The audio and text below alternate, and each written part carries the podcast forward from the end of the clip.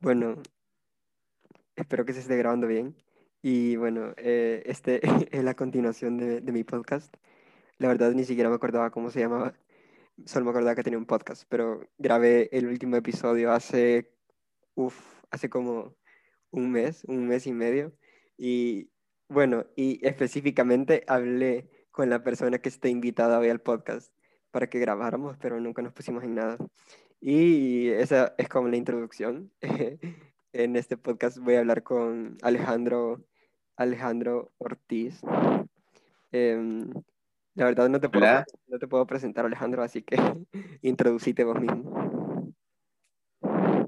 Bueno, pues, ¿qué digo? Em, soy estudiante del ESEN, igual que Jorge, solo que yo de ingeniería, bendita ingeniería. Y pues eh, empecé a hacer activismo este año, debido a que en la pandemia, pues en el confinamiento, me interesé mucho más sobre estos temas, pero soy parte oficial de la comunidad LGBT como acción política desde que salí del closet, cuando yo tenía eh, 15, 14 años. Así que espero mi experiencia pueda iluminar a unos, eh, eh, causar males- malestar a otros y pues empoderar a los que, a los que se quieran empoderar con, con mi experiencia. Así que eso es lo que puedo decir de mí.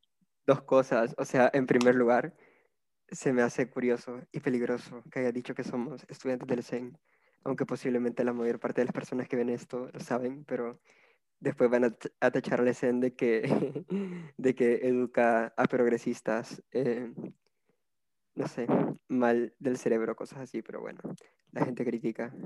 Mira, em, lastimosamente tenemos e- e- ese, ese problema bien arraigado, generalización.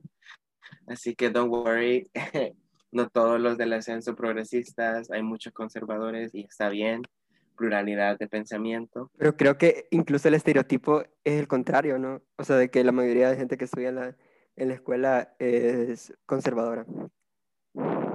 Lo cual me parece Sí. súper curioso porque la gran mayoría de personas con las que me llevo en la universidad son bastante progresistas, bastante izquierdosos, se podría decir.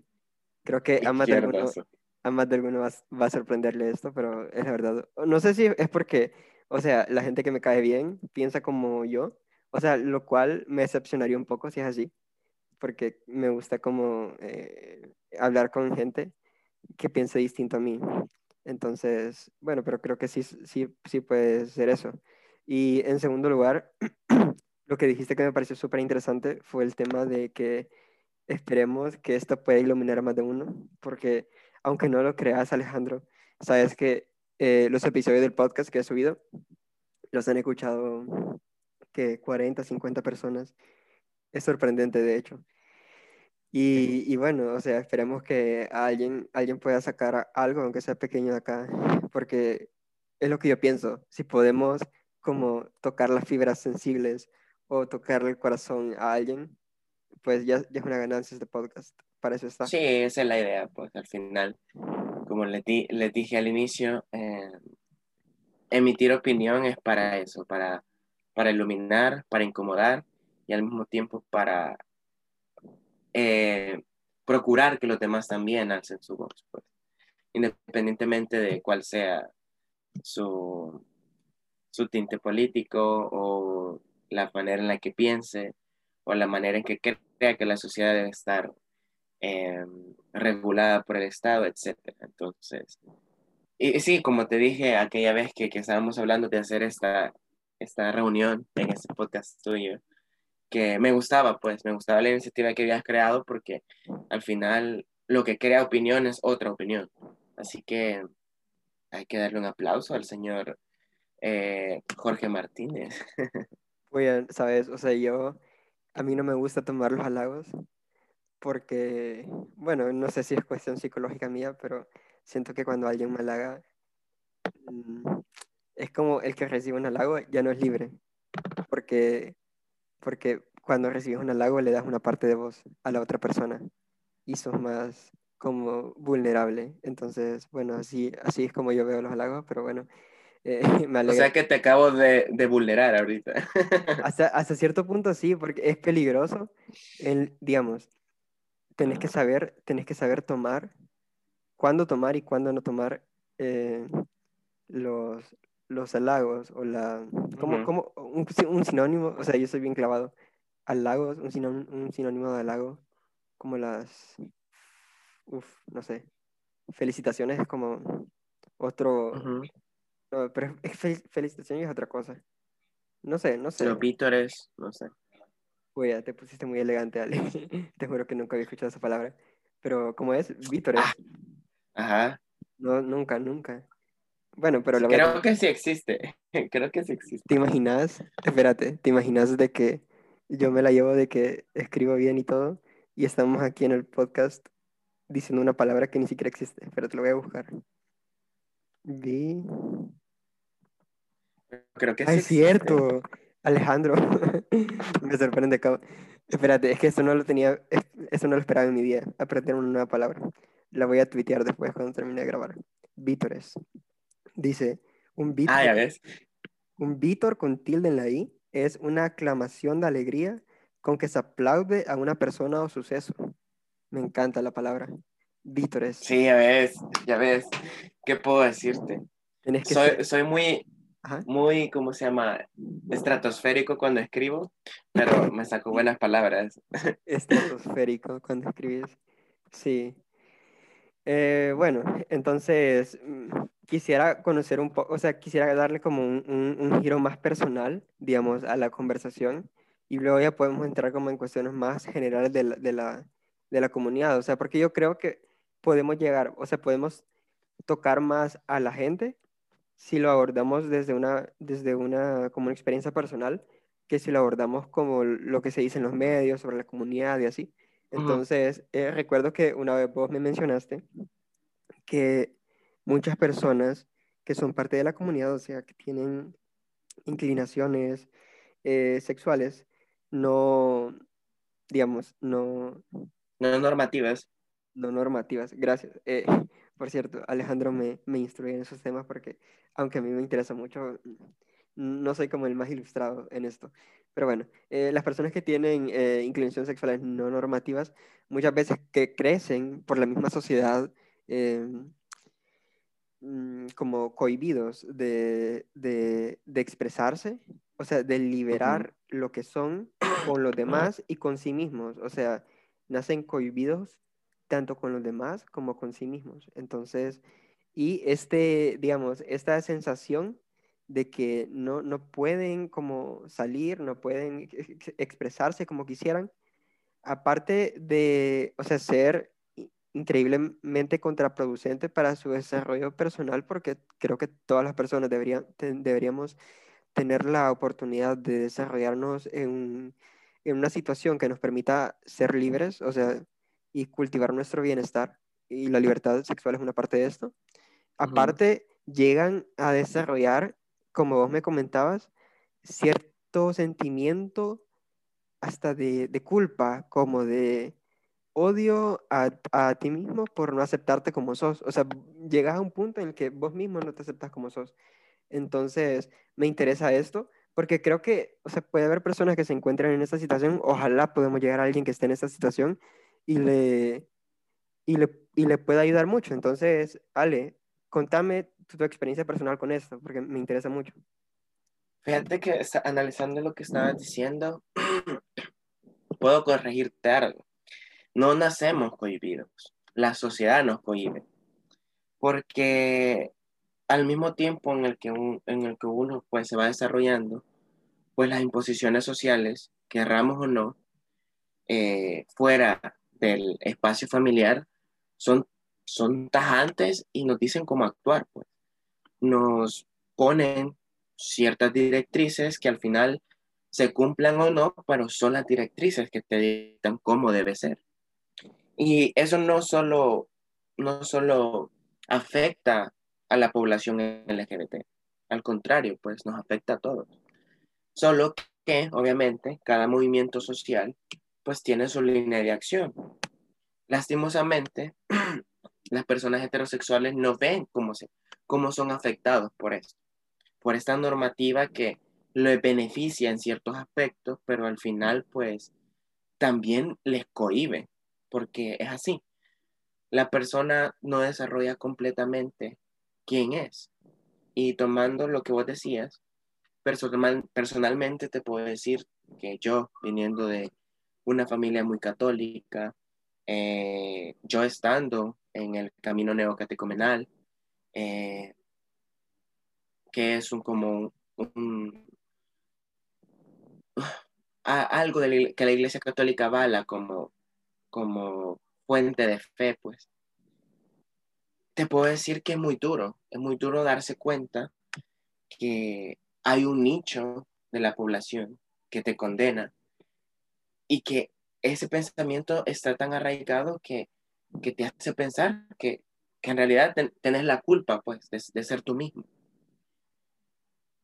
Personalmente fueron años, mi, adolescencia fueron años de mucho dolor porque este, este odio, este como, este disgusto conmigo, conmigo mismo, con mi piel, me llevó a, a estar siempre enojado, a estar siempre amargado, a estar siempre triste, porque en realidad yo no era completamente yo, porque en el fondo siempre tenía que esconder algo, porque era pecado, porque es mal visto, porque me iban a juzgar, etc.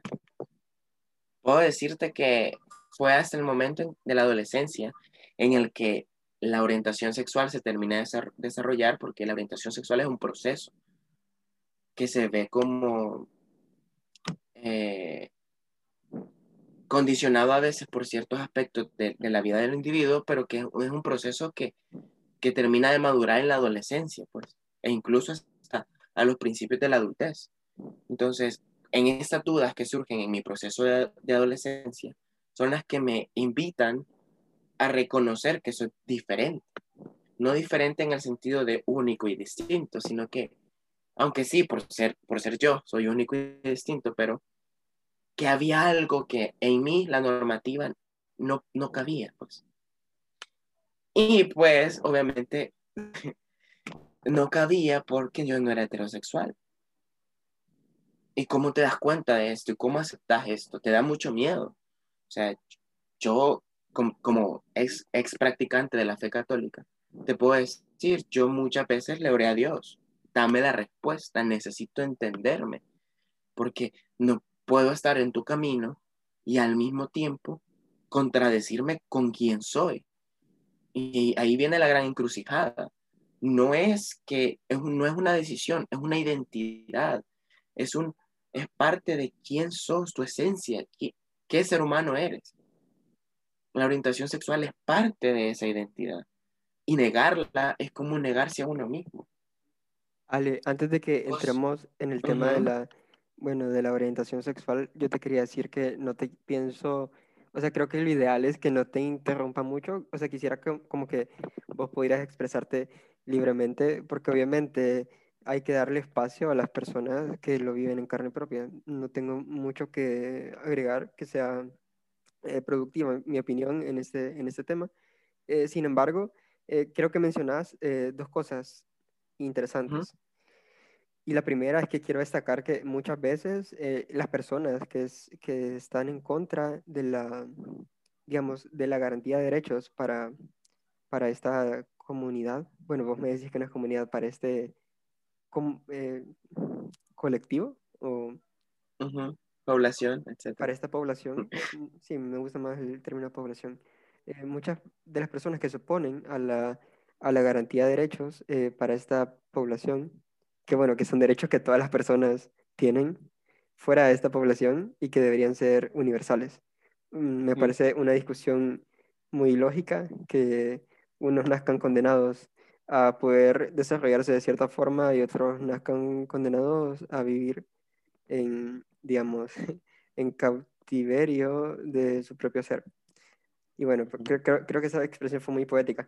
Pero eh, estas personas no se dan cuenta, estas personas que se oponen, no se dan cuenta que detrás del movimiento que ellos incluso pueden llegar a decir que son como un lobby. Pero no sé si recordás que hablamos de eso con, con Eric Iván y con, y con Roberto. Que, bueno, que un lobby recibiría dinero y ya quisieran tener dinero. Pero bueno, ese es otro tema.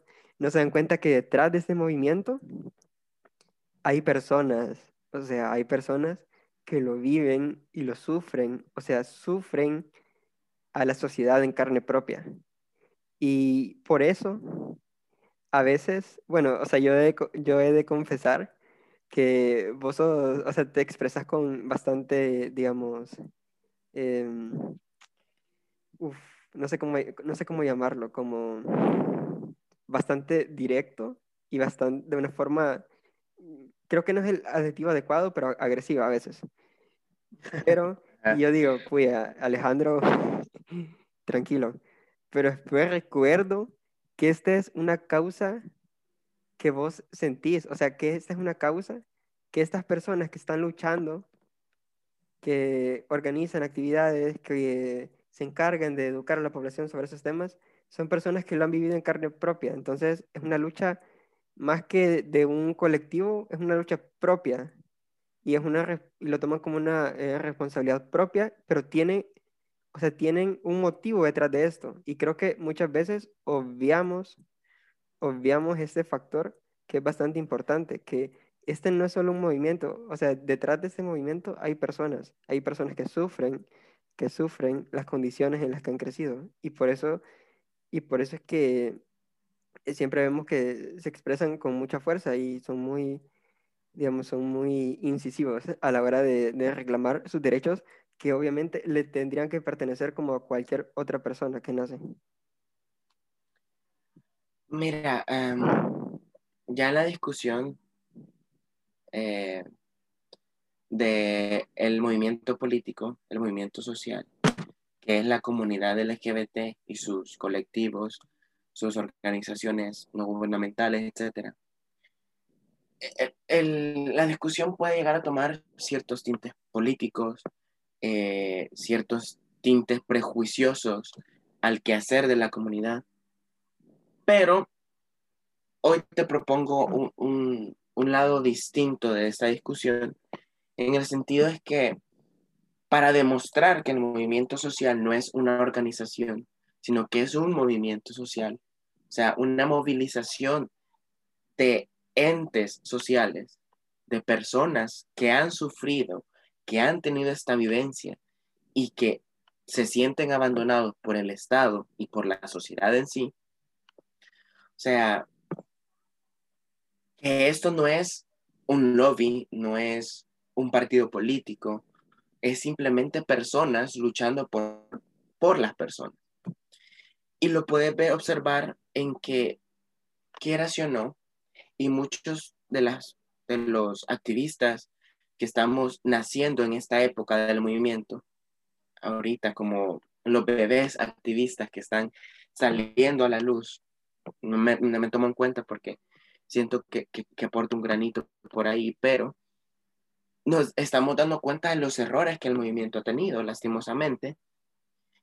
Va a sonar súper, súper izquierdista, pero lastimosamente el, el movimiento se dejó abrazar por el capitalismo. Y el movimiento empezó no a perder pureza, pero sí como a, a tener unas shades que no le dejaban luchar de manera,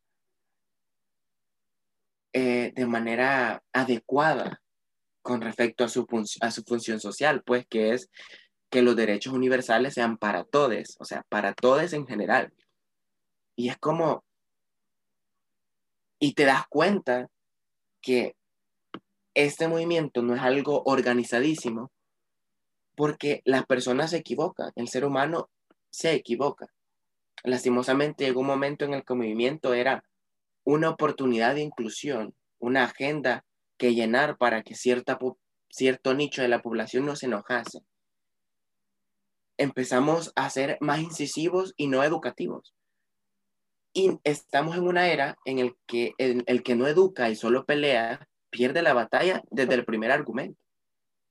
Entonces, el movimiento social llegó a caer en, esta, en este vacío de superficialidad en el que se dejó de representar a mucha población, en el que el capitalismo, con sus estándares de, belleza, de estatus de, y todo ese tipo de cosas, nos empezó a llenar, pues. Si ves, las representaciones más tempranas de la comunidad eran estereotípicas, era el, el hombre gay blanco, todo este tipo de cosas que empezaron a comprar la función social del movimiento. Pero que en tarde o temprano, las mismas personas, dentro de esta acción política, porque es una acción política, no es partidaria, la gente se confunde ahí, pero sí es una acción política, porque modifica la estructura social y regulatoria en la que todos nos, nos todes nos, nos desenvolvemos. Estos mismos actores políticos nos damos cuenta y decimos, no, permítame, o sea, la comunidad LGBT no lucha por, por solo por el hombre gay blanco, que si te pones a analizar, tiene, tiene la mayor libertad para, para, para ser el mismo. Si te das cuenta, países de primer mundo, países como Suecia, Suiza, en el que el mes del orgullo es una fiesta patria. No sé si son los países que en realidad menciono, pero hay países nórdicos que, que en realidad es una fiesta, pues, el mes, el mes del Pride. Te das cuenta, pues, que, que son qué? Poblaciones blancas que han llegado a un entendimiento dentro de su privilegio de la raza, a que estos derechos son universales. Ahora vámonos a, Estados Unidos con su gran problema racial.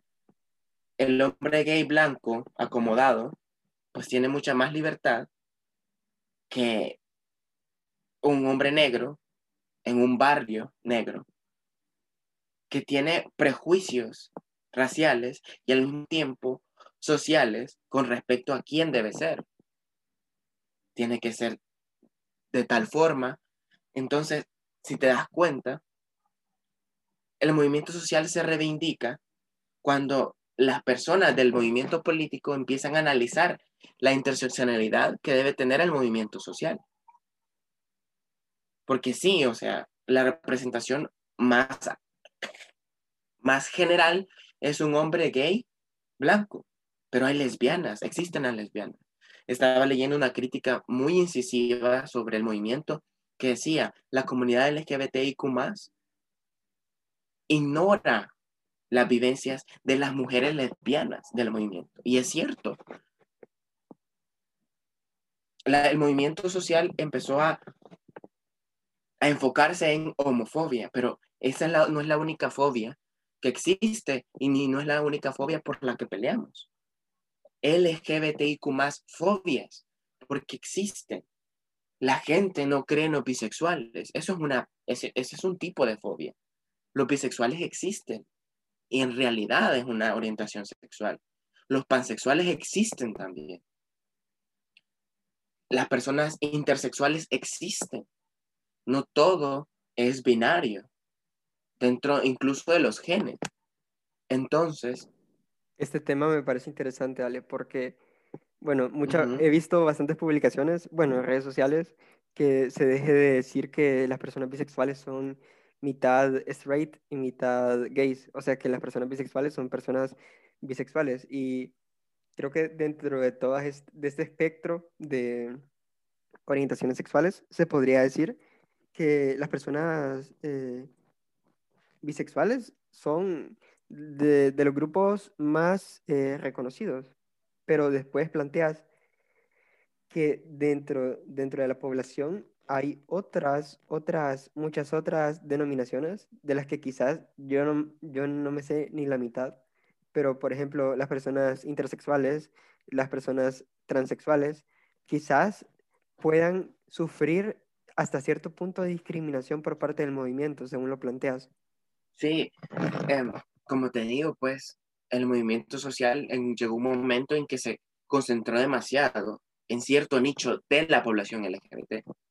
Porque como te digo, son personas deconstruyéndose a sí mismas, luchando en un accionar político para la liberación de aquellos derechos solamente adjudicados a personas que se apegan a la normativa. Y es muy importante recalcar eso.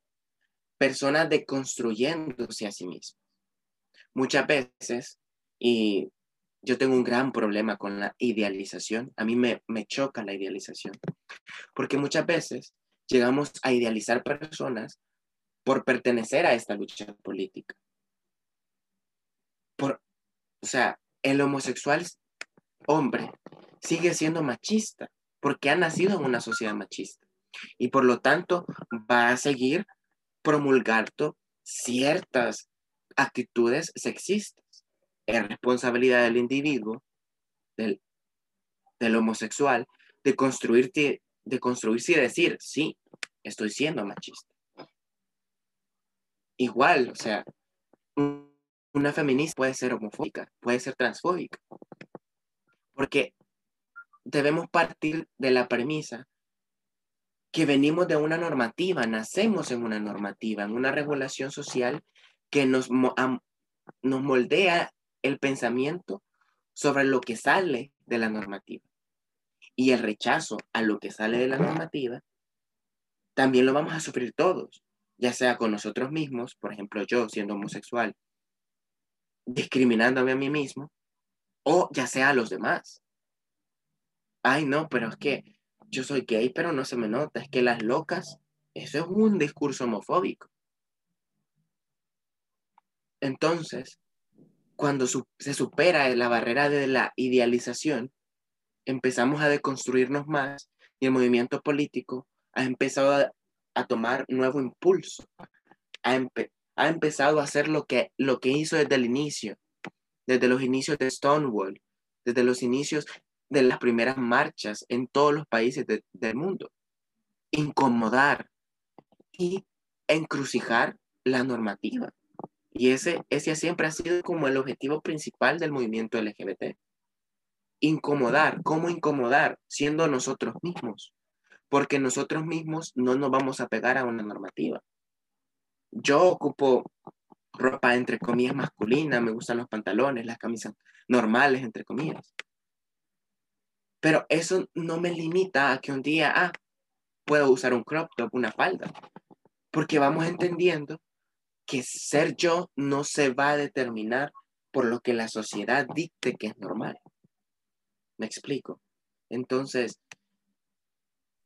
Totalmente. Ahora. Y se me hace bien curioso que vos menciones este tema de que dentro de la misma, o sea, dentro de la misma comunidad puedes descalificar a personas Em, digamos, que luchan por tu misma causa. Y creo que este es un error no solamente de ustedes, de, de, su, de la población LGBT, sino de nosotros. O sea, el, el, hecho de pensar que por luchar por la misma causa, todos son como unidos, amigos y andan juntos en las mismas cosas. Entonces, esto es total, totalmente, eh, pues, una percepción totalmente errónea de la situación. Y bueno, estaba buscando, Ale, porque siempre busco informarme y disculpa, o sea, mm, pensaba documentarme un poco más eh, para esto, pero... Y eh, bueno, busqué sobre las variaciones del, de los colectivos que son incluidos dentro de la dentro de la denominación LGBT y creo que vos me acrónico. sí, creo que vos me podés ilustrar un poco más sobre esto y mencionan a, la, a los intersexuales, a los transexuales, eh, transgénero, travestis, pansexuales, omnisexual y poliamoroso. Si te soy honesto, creo que de todos estos solo eh, reconozco como como a, dos de estas inclinaciones, aunque sé que los travestis son en sí no, no una inclinación, una orientación sexual, sino una identidad sexual. Y no sé si estos también entran en la, en la denominación y vos me puedes explicar mejor cómo eh, la diferencia entre una, ser una orientación sexual y ser una inclinación sexual. Y bueno, si crees, ahorita lo veo, eh, esto de la pansexualidad, porque quiero saber. Eh, dice, la pansexualidad es la atracción sexual hacia una persona independientemente de su sexo o identidad de género. Ok. Bueno, no sé si te molesta que los lea porque... No, no, mira, eh, estaba, estaba leyendo también otra crítica al movimiento que, oh, se sacan orientaciones, sex, género, de donde quieren. Mira, la comunidad como fin último es la abolición en, en, sí de la normativa. Y eso creo que es lo que asusta mucho a los conservadores. La abolición, la ruptura de la normativa. ¿Por qué se crean tantas categorías? Porque nos damos a entender que en el espectro sexual... Porque hay que reconocerlas. No, eh, o sea, en, en el espectro sexual no hay solo categorías únicas. Vos podés vivir tu sexualidad personal, individual, como vos querrás en el, en el marco de lo ético, pues. Va a haber un momento en el que va a haber tantos géneros como personas en el mundo, porque el género, lastimosamente, nos condiciona, y más el binario. Cuando eso suceda, cuando nos demos cuenta que la identidad propia del, del individuo no se debe regir por regulaciones sociales, binarias y mucho menos de categorías, todas esas letritas que vos ves ahí no van a tener sentido, porque el individuo va a saber quién es. Y eso es lo que se busca. Es cierto, o sea, eso que decís, o sea, ¿por qué categorizarnos si vos simplemente sos? O sea, a fin de cuentas, vos sos lo que, lo que sos, lo que decidís ser, y no hay por qué encasillarte dentro de una categoría, ¿no?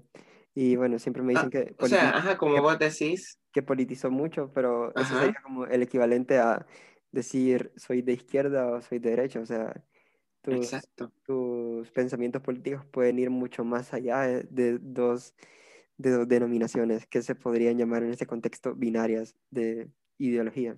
Y Por ejemplo, o sea, como vos decís, se, se crean esas categorías para visibilizar, o sea, para en realidad decirle a las personas, existen, existen estas variaciones y no las pueden negar, o sea, la pansexualidad existe, la bisexualidad existe, las personas intersexuales existen.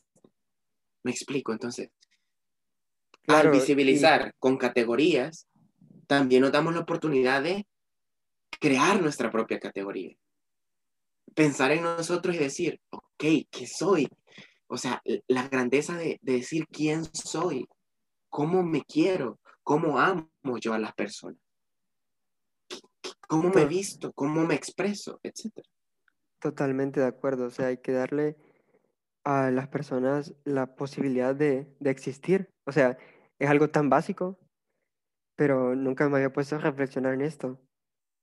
Es algo tan básico, pero que muchas personas no tienen este derecho que, mu- que podemos considerar tan, tan básico, tan, tan simple.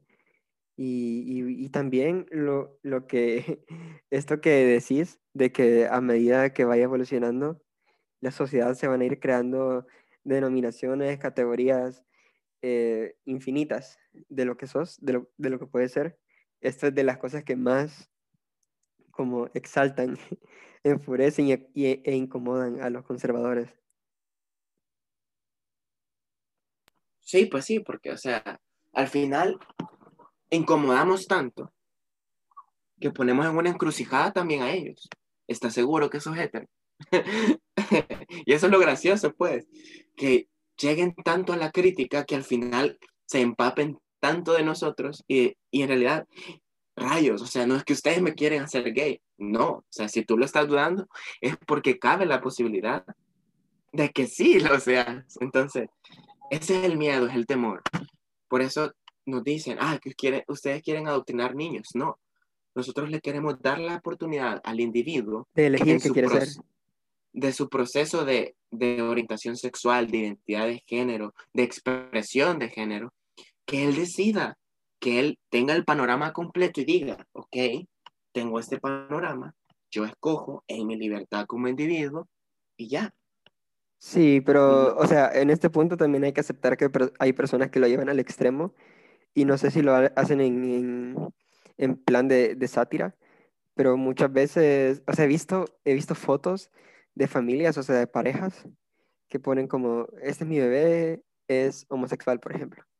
Y no sé si lo hacen, Ah, o sea, no sé si es- lo hacen como para criticar lo que, sie- o sea, lo que siempre se hace, de que, bueno, este, este es mi bebé, es niño, este es mi bebé, es niña, y va a ser heterosexual, y va a comenzar a tener novia cuando tenga, que 15 años, y así. Entonces, no sé si lo hacen para criticar, o si en realidad eh, están como decidiendo que sus hijos van, o sea, que sus hijos van a ser homosexuales. Y, y bueno, antes de, de- de darte como el espacio para que eh, eh, respondas esto, hace poco estaba viendo eh, como una memoria de un eh, experimento que se hizo, donde creo que, no sé si, inclu si esto venga al caso, creería que sí, pero eran dos gemelos, dos gemelos que eran hombres, o sea, habían nacido con, con, con pene, y una de ellas tuvo un problema, no recuerdo cuál fue, pero en un momento un doctor que hacía trasplantes de órganos eh, reproductivos decidió que a esta persona que había nacido como niño se le iba a, digamos, a poner una, una vagina, eh, se le iba a construir una, y el experimento fue que fue criada como, como niña. Em, entonces, bueno, eh, lo estoy leyendo, lo estoy eh, pensando como me acuerdo, y lo siento si no estoy siendo como súper preciso en los, en los datos, pero eso fue lo que pasó básicamente. Y a esta niña, bueno, que se convierte en niña, eh, se le comenzaron a implantar hábitos de, de niña, o sea, se le comenzaron a, a poner como juegos que normal, o sea, los juegos que normalmente se le atribuyen a las niñas, como, o sea, esto está súper mal, pero como muñecas y así. Y que se relacionara más con niñas, que se vistiera como niña o, lo que la sociedad ve como, digamos, adecuado que haga una niña. Pero el, el, el, el problema fue que cuando esta niña creció, se sentía como alguien ajeno a su propio cuerpo. Por más que trataron de, de hacerle, de, de criarla, de que creciera como una mujer, al final era un hombre.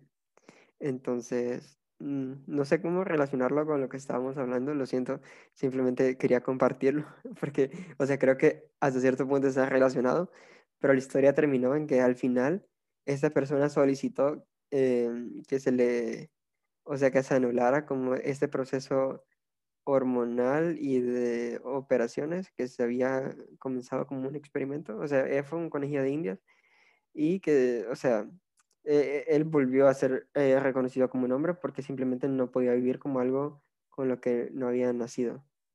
Y no sé, no sé qué opinas de esto. Sinceramente, no sé si venga al caso, pero se me hizo interesante porque lo estaba viendo hace un par de semanas.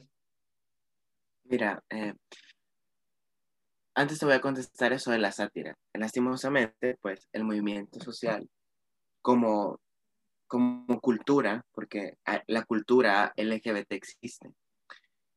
La cultura es una manera de expresión de la sociedad y, y la población LGBT, pues, por, por vivencias, vivencias comunes que tenemos, pues, hemos creado nuestra propia cultura, mal llamada cultura gay, pero es cultura LGBT, porque reúne, pues, a todas estas vivencias. Y tenemos la costumbre de, burla, de burlarnos de la normativa. O sea, nos burlamos tanto de la normativa que los conservadores que se empeñan tanto en desacreditar el movimiento político creen que es verdad, porque lo decimos con porque se les está juzgando con la misma vara que ellos juzgan, que ellos miden.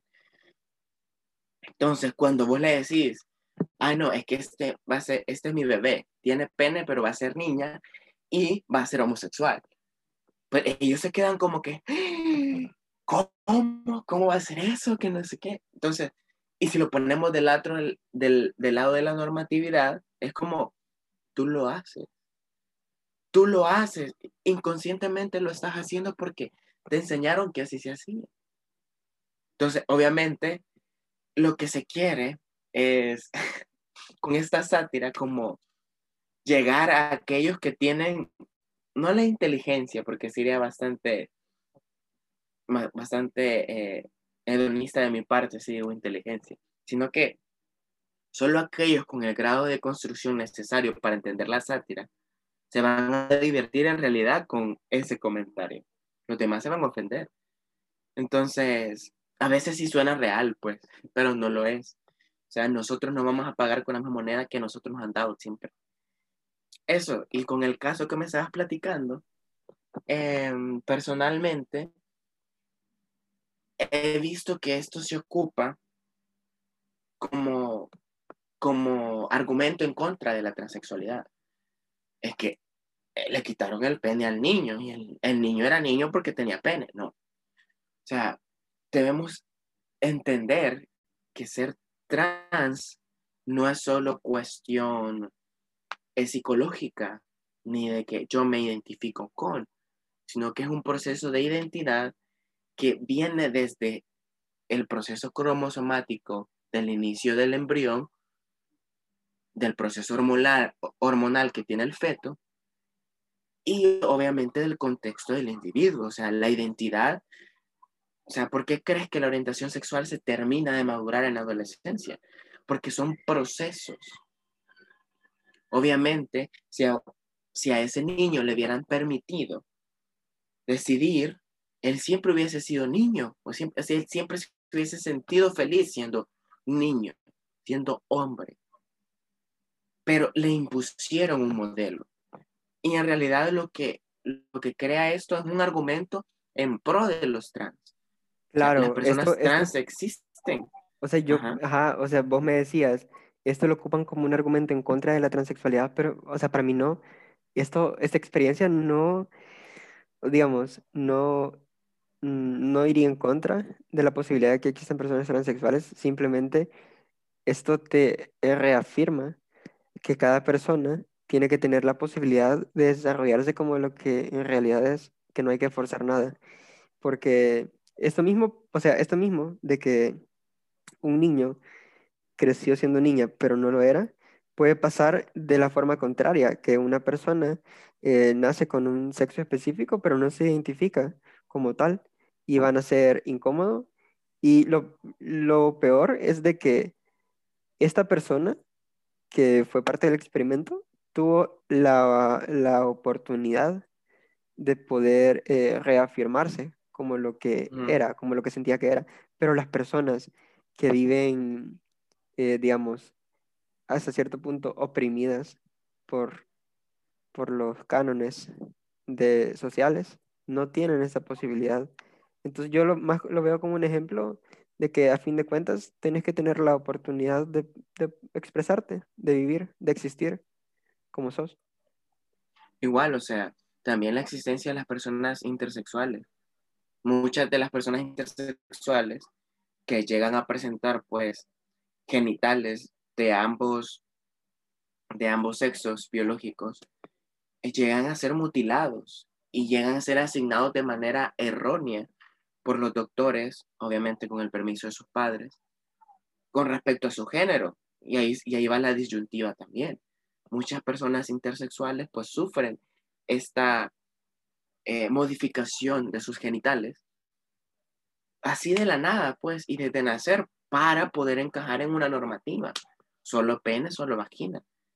Y ahora, con esta apertura mental que estamos teniendo, con los estudios científicos que avalan la intersexualidad, nos damos cuenta que es mentira, o sea, el ser humano es tan rico en su propio, en su propio, en su propia piel, que es posible que sea, que haya una persona que tenga dos genitales, que muestre dos gónadas, que se desarrolle de manera eh, personal, pues.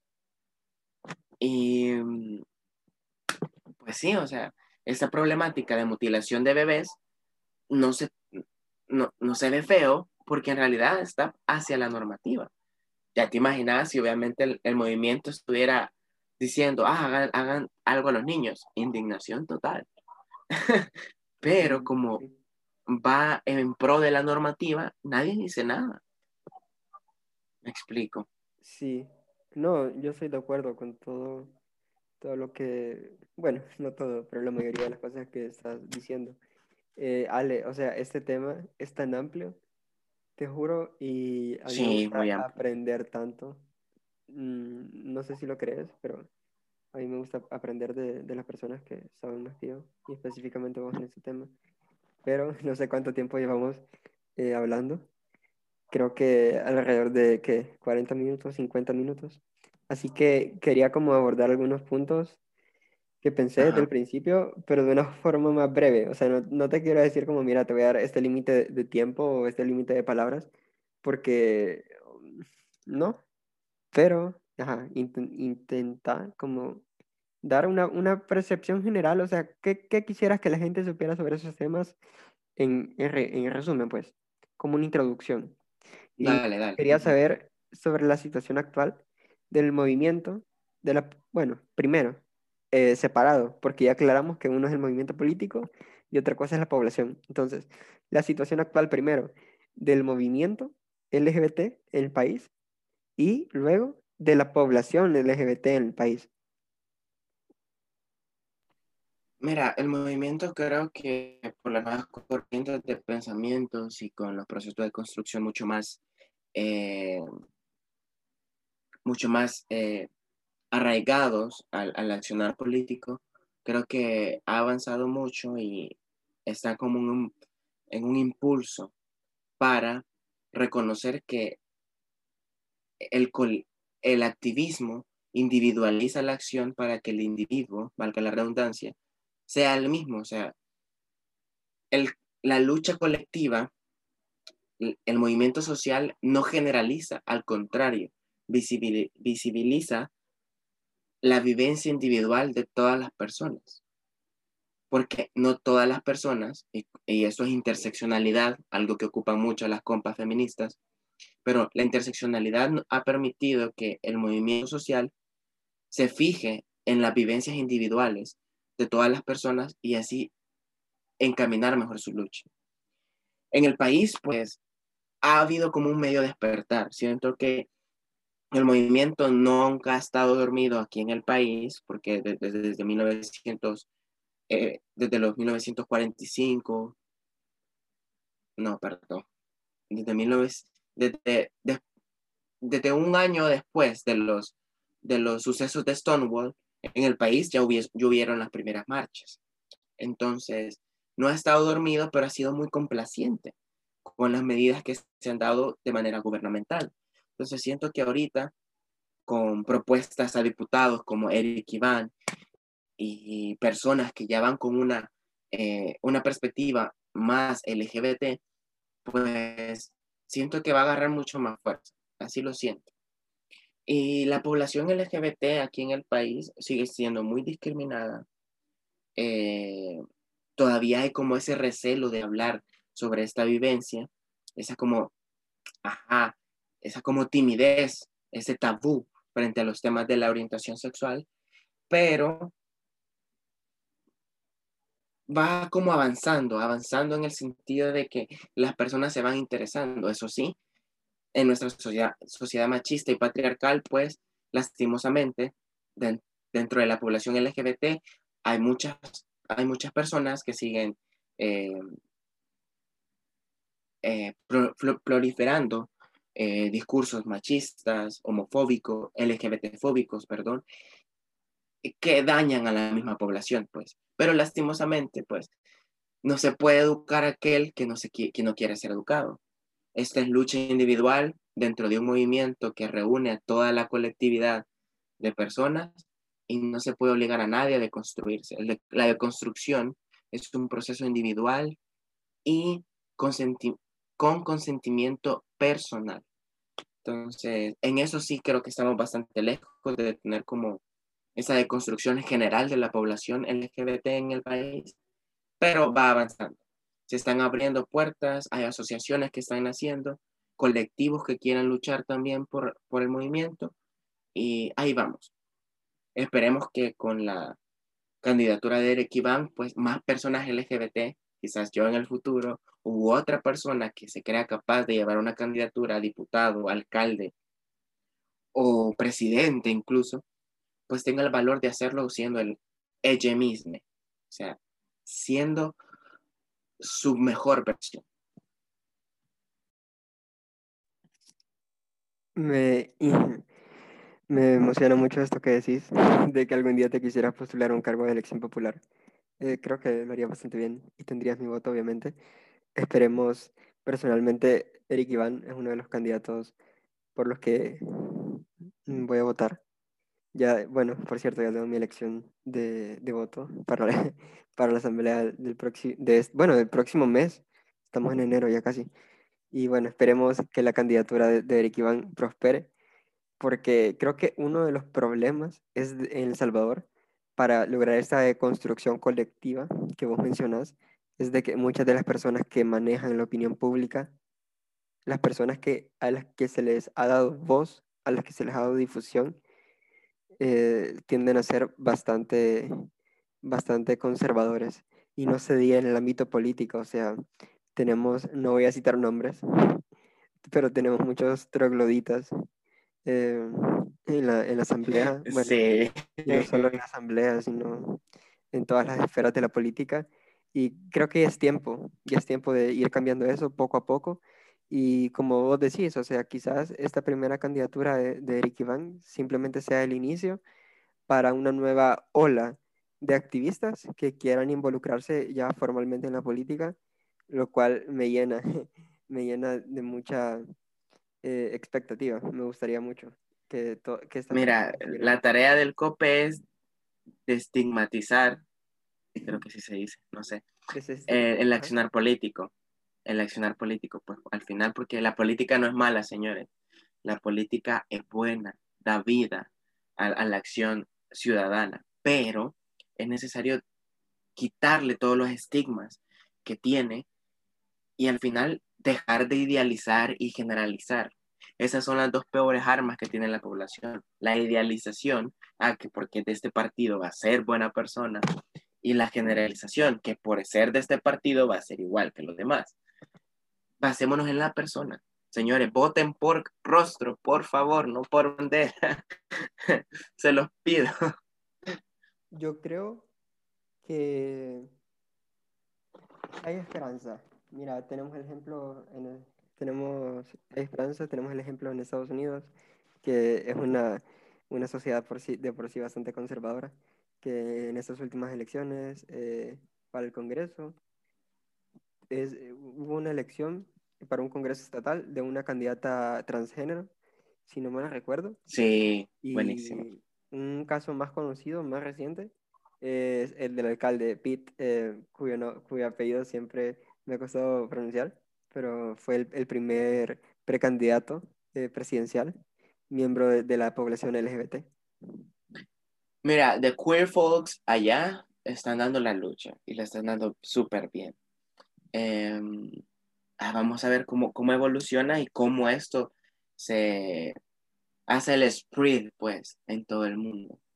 Siento sí, que hemos, hemos dejado que... de lado. Uh -huh. Dale siento que hemos dejado de lado el accionar de muchos países eh, europeos que en realidad han llegado hasta, como te digo, celebrar el Pride como fiesta nacional. Siento que nos concentramos demasiado en Estados Unidos, pero hay que hacer la lucha, pues. Pero es que es un Ahí espejo, los referentes están. Es un espejo más realista de nuestra sociedad, lo tienes que aceptar por sí, influencia. Sí, eso sí. Pero eso sí. bueno, o sea, como espejo realista podemos ver que se puede. Quizá falte Sí, se puede. 20 años, pero falte lo que falte, hay que estar preparados cuando llegue el momento. Así que bueno, vamos a apoyar tu, tu candidatura a, a, a qué? ¿A, a diputado Alejandro? El diputado No Alejandro sé. Ortiz. Diputado Alejandro, no. Yo sí te veo ahí. ahí peleando en la asamblea. O sea, sueño, mira, si ciertos sujetos de un partido color naranja han podido llegar a la asamblea, vos lo puedes hacer perfectamente. Y el, Sí. siguiente, el siguiente tema que pensé que íbamos a tener más tiempo. Te juro, o sea, no sé cuánto tiempo llevamos. No sé a qué hora comenzamos, pero el siguiente tema, que siempre causa polémica, es lo del lenguaje inclusivo. Mira, te, Ah. soy, te soy honesto. Yo, mm, vaya, yo no lo utilizaría, pero defiendo, defiendo que las personas sean libres de utilizarlo. Em, entonces, no entiendo cómo las personas pueden criticar a quienes escriben, por ejemplo, con, con la X o con la E, Ah, que al final, o sea, ¿a vos en qué te está afectando que yo escriba como me da la gana? No sé si soy demasiado liberal en ese sentido, pero así es como yo lo veo, o sea, es algo que yo no utilizaría, pero mm, tampoco me voy a pelear porque alguien lo utilice, porque al final es su decisión, ¿no? ujú. Mira, em, el lenguaje inclusivo sigue siendo como Y bueno, espérate, tema. espérate, creo que, creo que olvidé esto. A pesar de que yo lo defiendo, o sea, de que yo defiendo su, su uso, estoy en contra de que, de que se, se, se enseñe, se enseñe, Ajá, porque ok. creo que el, el lenguaje, tal como está compuesto, tal como está constituido ahori- ahora, em, está bien. O sea, no veo no veo la necesidad de introducir estos cambios en la lengua. No veo la necesidad de introducir cuando el español es hermoso. Entonces, no veo la necesidad de introducir esos cambios. No es algo que yo promovería, pero igual no me afecta que otras personas lo hagan. No sé si Ujú. a mi postura. No, no, no bien. Mira, con respecto a este tema, em, esta es una iniciativa que se, se hizo en conjunto con las compas feministas y la comunidad para visibilizar tanto a mujeres como a personas no binarias, eh, bueno, no binarias, personas no binarias. Y el lenguaje inclusivo sigue, sigue la misma lógica del lenguaje, la lógica del lenguaje no se cambiaría. Em, obviamente, pues los pronombres eh, llegarían a tener su modificación, pero la lengua seguiría teniendo su misma lógica. Y solo se aplica a las palabras que llegan a tener una connotación de género. Por ejemplo, cuando hablamos, en el caso de las compas feministas, de, y no es mansplaining, eso me lo explicaron, compas feministas, eh, ah, los científicos descubrieron la cura del COVID. Puya, qué hombres más, ¿ves? Científicos. A pesar de que siempre se ha utilizado el masculino como el, el, el, el que reúne a ambos géneros, pero quieras o no, invisibiliza el trabajo de las mujeres. Si vos decís científicas, o sea, te abrija la posibilidad de que, ok, no solo son hombres, científicas, eh, hay mujeres, puede haber personas no binarias, eh, personas no binarias, perdón, etc. Es como, wow, así lo vemos nosotros, pues no es una respuesta, no solventa eh, los, los, grados de discriminación tanto de género como de, de orientación sexual, no, no. O sea, no, mira, no, no cura. comprendo, Ajá. comprendo y comprendo el punto de la visualización comprendo el punto de que al referirse, por ejemplo, lo que vos me decís, una noticia, los científicos descubren la cura del COVID, eso deja de lado, invis invisibiliza a la mujer, lo comprendo. Y si te soy honesto, ahorita soy como atado de manos, en el sentido de que no puedo contraargumentar contra eso, porque, o sea, lo entiendo completamente, o sea, entiendo su necesidad ya, lo- ya que lo planteas así, pero creo que no he llegado, no he llegado a ese punto dentro de mi, dentro de mi deconstrucción para aceptar eso, porque mm, quizás se podría, se podría deber como a una vivencia personal de que a mí me gusta como mucho, a mí me gusta mucho el, el lenguaje, creo, vos sabes obviamente, y escribir y eso, y se, y se, se me hace mm, no malo, pero difícil. O sea, difícil mira, la vista, la vista cuando se acostumbra a algo lo ve bonito. Yo te entiendo porque a mí me encanta leer y una, una tilde bien puesta, un signo de puntuación en el papel impreso, en un tweet bien escrito, con pausas, con comas, con puntos y comas, provoca un éxtasis. Entiendo eso. Pero ya cuando te vas acostumbrando y cuando encontrás una persona que es consciente del uso del lenguaje inclusivo y que lo utiliza de manera apropiada, pues te quedas como que, wow, qué guapo. O sea, porque al final el lenguaje es lenguaje, pues. O sea, no fue así desde el inicio y no va a seguir siendo quizás en 100 años. Quizás los, los, hom- los, ahí los LGBT nos apoderemos del lenguaje y que sea, no creo, pero, eh, pero que exista la posibilidad de utilizarlo, pues. Lo que ha dicho la RAE, por ejemplo, institución que, que ajá, institución dudosa, pero científicos y científicas descubren, pero eso no es como, o sea, alguien me dijo una vez, Economía es que el lenguaje- lenguaje. Ajá, el lenguaje se modifica para hacerlo más simple. Entonces, si en lugar de decir científicos y científicas, pues economizamos caracteres en Twitter y ponemos científicas. O sea, te abre la posibilidad de entender. O científicos con X, te da la posibilidad de entender como que, oh, y ese es el problema, no problema, sino que es eh, como virtud del español, porque en inglés, scientist. Es como, ah, scientist. Puede ser él o e- ellos o ellas. Es como un error de construcción del español.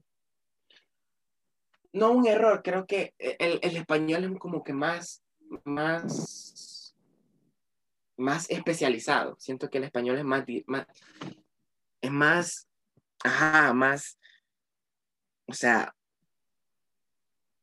adecuado. Y como obviamente el, el lenguaje viene de una normativa de género binaria, hombre y mujer, es como, obviamente sí va a adecuar a eso, pues no, nadie discute que el español esté mal, sino que simplemente se están introduciendo ciertas, ciertos métodos para incluir, porque al final es lo que se quiere, pues, visibilizar realidades, visibilizar esfuerzo. No queremos nada más fácil, sino que se visibilice el trabajo de personas no binarias, que se visibilice el trabajo de las mujeres, que lo hay, pero que muchas veces por el lenguaje inconscientemente se borra. Me explico. Entonces, Totalmente, Ale. Incluso, es igual, o sea, Ajá. es, es- es decisión propia y personal utilizarlo. Nadie les está obligando. como el Hay, aborto. hay gente que sí, pues. Ajá, o sea, que sea legal no es obligación, señores. Bienvenidos Totalmente. al... Entonces, no que alguien lo esté ocupando... O sea, es Ajá, como, tampoco. pues. yo sé que es como simplificarlo tanto y no es, y no es como un tema de, de negros o blancos, sino grises, pero no, no comprendo por qué y no quiero entrar en el tema del aborto, porque, pero solo como un comentario. Es como que sea legal no significa que sea obligatorio. Es simple, es simple. No, no veo cómo no, no, no puedes considerar eso a la hora de, de atacar a las personas, a las mujeres que están luchando por, por la consolida- consolidación de sus derechos. Pero, como te digo, al final que alguien lo ocupe no te quita vida. Ignorar, ignorar, ignorarle es lo mejor que puedes hacer si no te gusta. Deberías O sea, escribir un las- artículo sobre esto. Ay, es que tengo tantos proyectos en pausa. Mi psicóloga sabe que, que, que estoy con tantos proyectos en pausa, pero ahí vamos, todo a su tiempo. Amo. Espero que, es- esperemos que, que me den la conducción de un programa por ahí. Y eso está, eso está difícil, Ale. Pero Ay, no, no, no, qué no, valor. no, no, pero estás en consideración. No, ya me dijiste que no. así. No, Ale. Y sí, ajá, o sea, los temas es importante tocarlos, pero yo soy de las personas que tiene demasiadas ideas en la cabeza y me cuesta organizar mis ideas. Vos sabés, cuando yo escribo, me cuesta organizar mis ideas. Sí, porque tengo la- demasiado, o sea, La vez pasada yo sí me con- entiendo. terminamos con un artículo que no tenía, o sea, que no tenía ni relación un, un párrafo con el otro, que eran como tres artículos distintos en un mismo texto. Pero te entiendo totalmente. Pero, ajá, entonces, pues sí, al final, lenguaje inclusivo llegó para quedarse. Acostúmbrense, lo siento, perdón, no le gusta, no lo utilicen. Bueno, me va a costar hacerme la idea, pero bueno, voy a comenzar a intentar adecuarme, acostumbrarme a esto. Mira, Te aviso que el problema es que en nuestro país, en nuestro país no tiene como un buen, una buena utilización de- del lenguaje escrito, entonces, ya cuando llega gente, pues que trata de utilizarlo, No, hombre, Ale, o o sea, sea, eso es, es bastante clasista, aquí- no sé. o sea, pero- aquí la gente apenas y puede redactar bien, no les puedes pedir que redacten con lenguaje inclusivo. o sea, eh, o sea, la costumbre hace al maestro, pues al final es como- este a, mí, comentario, a mí me costó, ¿qué te costó comenzar a utilizarlo? sí, bastante, porque, o sea, yo tenía la misma visión tuya, o sea, el lenguaje está bien, pues sí, invisibiliza, pero no está mal. Y después fue, dije, lo voy a probar, y se me quedó. Bueno, Ale, creo que creo que abordamos, creo que fueron pocos temas, pero les dimos cierta profundidad. Me gustó bastante esta conversación. ¿Qué, qué opinas vos? Pues también me gustó. eh, sí, siento que hay mucho que hablar, mucho que discutir. Quizás los comentarios que recibas de esto, pues no tengan eh, hilo para hacer otro, otra invitación a tu podcast. Ya te Pero invitando creo otra vez, que- Ale. Pues sí, es que me encanta el Spotify. ¿Qué puedo decirte? Soy Virgo. Ah, no, eh, Ay, no, Ale, no, no, no. No toquemos ese tema del horóscopo. Mira, yo lo tomo más como personal, o sea, no lo aplico a los demás, pero a mí sí me aplican ciertas cosas. O sea, La sos, cosa sos de las personas que- que cuando conocen a otra le dicen como qué signo sos para ver cómo se van a llevar. No. Bueno, a veces, pero no. Básicamente, yo tomo la parte que me- a mí me corresponde. O sea, Virgo es mi signo y Virgo ahí. Y, y si me pega, bueno, y si no, también. No es como que crea ciegamente, pero respeto el trabajo que hacen los astrólogos. Eh, o sea, no soy quien para desvirtuar su trabajo ni para descalificarlo. Así que ellos sabrán cosas, ellos saben cosas, yo no. Ale, por Pero- último, me tengo que autoflagelar, me tengo que autoflagelar, tengo que sacar esto. Yo soy de las personas que caen en ese error de que cuando ve a dos amigos gays, o sea, creo que ya lo he hecho con vos, como, mira, él es gay, deberían andar, o algo así. Ay, es que mira, ajá, como te digo, generalización. Que una persona sea lesbiana, gay, bisexual, pansexual, no significa que todas las personas lo van a atraer por igual. O sea, yo, yo te puedo decir, o sea, es cierto que hay que construirse y permitirse pues, que te gusten personas que nos estén en los cánones o en el ideal que vos tenés, pero somos seres humanos y tenemos esquemas. Y ah, yo tengo, o sea, si una persona, si, si un hombre es alto, alto, con que sea alto, tiene mil puntos conmigo. Entonces, si me presentas a alguien pequeño, pues, o sea, no voy a sentir como la misma emoción, pues. Ale, estamos hablando de construirnos y vos salís con que te gustan los hombres solo altos. No, no es que te estoy diciendo, no estoy diciendo que no me puedo enamorar de un chiquito. Porque los chiquitos somos buenos. O sea, ¿De un soy chiquito en qué sentido? O sea, no, no me saques eso. O sea, de estatura niño. No, o sea, o sea, pues sí, o sea, pero como te digo, es un proceso de construcción amplio, personal, o sea, yo todavía no, no logro eh, quitarme e- e- ese como, o ese canon de la altura. Pero, o sea, también en, en la forma de ser de las personas, o sea, que una persona sea gay no lo hace ni, ni bueno, ni, ni, ni merecedor de tu atención, pues. O sea, no estamos obligados a a cochar con todos, pues, que las personas piensan que sí, o sea, las personas piensan que como que, ah, tú eres gay, eh, tú, eres, tú eres lesbiana, ella es lesbiana, cojan. O sea, no, si no se atraen, si no se gustan, no va a suceder. Porque somos personas, pues no somos como, como mascotas que vos decidís con quién eh, cruzar al, al, al, perrito, pues. No, al final somos personas con gustos, con sabores. Siempre he tenido esta duda. Ajá. Vaya, por ejemplo, para buscar pareja, acá hay como, está la aplicación de, de Tinder. Yo no la uso, pero ni, tengo, ni conozco ningún amigo que la use, pero me imagino que ha de ser como bastante popular. O, o simplemente conociendo gente. Pero en el caso de las personas homosexuales, más que algunas tratan como de esconderse y su, orientación y así, ¿cómo es como el proceso para, Porque creo que hay una aplicación, ¿no? Que se llama Grinder, pero no sé si eso se ocupa acá. O, si eso se ocupa acá o, qué ondas. mira, es un dolor de cabeza porque lastimosamente el, el ambiente social no te no permite ligar de manera sana, constructiva y, y buena, pues, hablando de, de, materia de salud mental. O sea, la clandestinidad, el, que dirán, o sea, cuesta, en nuestro país cuesta, cuesta encontrar pareja por, por eso mismo. Y conocer a personas es kind nightmare because, o sea, hay un fenómeno que pasa y que yo he sido parte de ese fenómeno, que cuando encontramos a alguien que nosotros le, le atraemos y, él, y ella nos atrae, sentimos que es nuestra única oportunidad y nos desesperamos y queremos que las cosas pasen rápido. Pero este es un fenómeno que, que se perpetúa por el mismo ambiente, pues.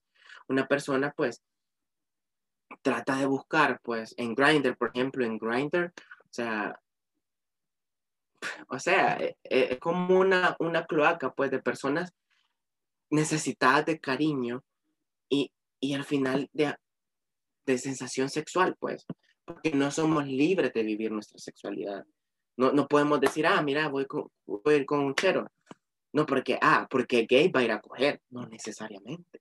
O sea, la libertad que los, ustedes los heteros tienen, como que, ah, voy a salir a conocer a esta chica, o incluso la clandestinidad o sea, a ustedes nadie los cuestiona que por qué andan cogiendo tanto. a nosotros sí, o sea, cogemos una vez y es como que, ah, promiscuo. Ustedes no, ustedes, ustedes se encuentran, se ven, es normal que un chico lleve una chica a su casa, es normal, eh, X pues. Ay, no, pero que un chico lleve un chico a su casa, no, pecada, o sea, insulto para la moralidad. Me explico. Entonces, eh, en el país es una, es una pesadilla completa. Y creo que, o sea, de todos los estigmas que se tienen que eliminar en torno a la comunidad LGBT, el de la promiscuidad es, un, uno de los principales, porque creo que ese sí está bien marcado. Y fíjate que no viene incluso, viene incluso del tabú al sexo social que tenemos, ya sea heterosexual o, o LGBT. O sea, eh, viene de ese tabú al sexo que una persona viva su, su, sexualidad activa y responsable no debería de ser como motivo de, que, de escándalo, ya sea heterosexual o homosexual, bisexual, eh, pansexual, pues no, no es necesario. No es necesario que se sufra de que me está cogiendo demasiado. Déjenlo, si está usando condón, si es sincero, si no engaña a la otra persona, pues, ay, déjelo que disfrute. La sexualidad es para eso. Coincido, vale, creo que vos lo pones en mejores palabras de lo que yo podría. Y bueno, creo que terminamos ya. Si alguien, vaya, si alguien está escuchando esto y llegó hasta este minuto, escríbame, no sé, por, por DM en, en Instagram o por WhatsApp, si tienen mi número. Y Igual a mí. Le voy a regalar, pero, espera, le voy a regalar un chocolate a la primera persona que diga, que diga, llegué hasta este minuto y me escuché todo el podcast. Porque... Ah, y que te diga una palabra, que te diga piña, vaya. No, no, no. Bueno, sí, que me diga piña. A la primera persona que me escriba piña, le voy a dar un chocolate. ok. Igual síganme en mis redes sociales, arroba al19s-bajo. Lo siento, debo, debo, debo promover mi activismo. Soy, ah, soy bastante activo en Instagram. así que em, espero que tener las sorpresas para este año. siento que ya con un poquito más de organización puedo... Las puedo sorpresas, los hijos, ok. No, no, no, no, no estoy preparado para tener hijos todavía. No, en unos siete años más quizás. Te sorprendo Sigan, con un sobrino. sigan a Ale, o sea, muchas veces no estoy de acuerdo con cómo plantea sus argumentos, pero estoy de acuerdo con lo que dice. Así que vale la pena seguirlo. Es bien activo en sus historias. En te- o sea, en temas como de, de educación y así, siempre los leo. Y bueno, la verdad les recomiendo si quieren como conocer un poco más del tema, incluso, o sea, estén o no de acuerdo, creo que siempre es bueno conocer porque, pues, Pregunten.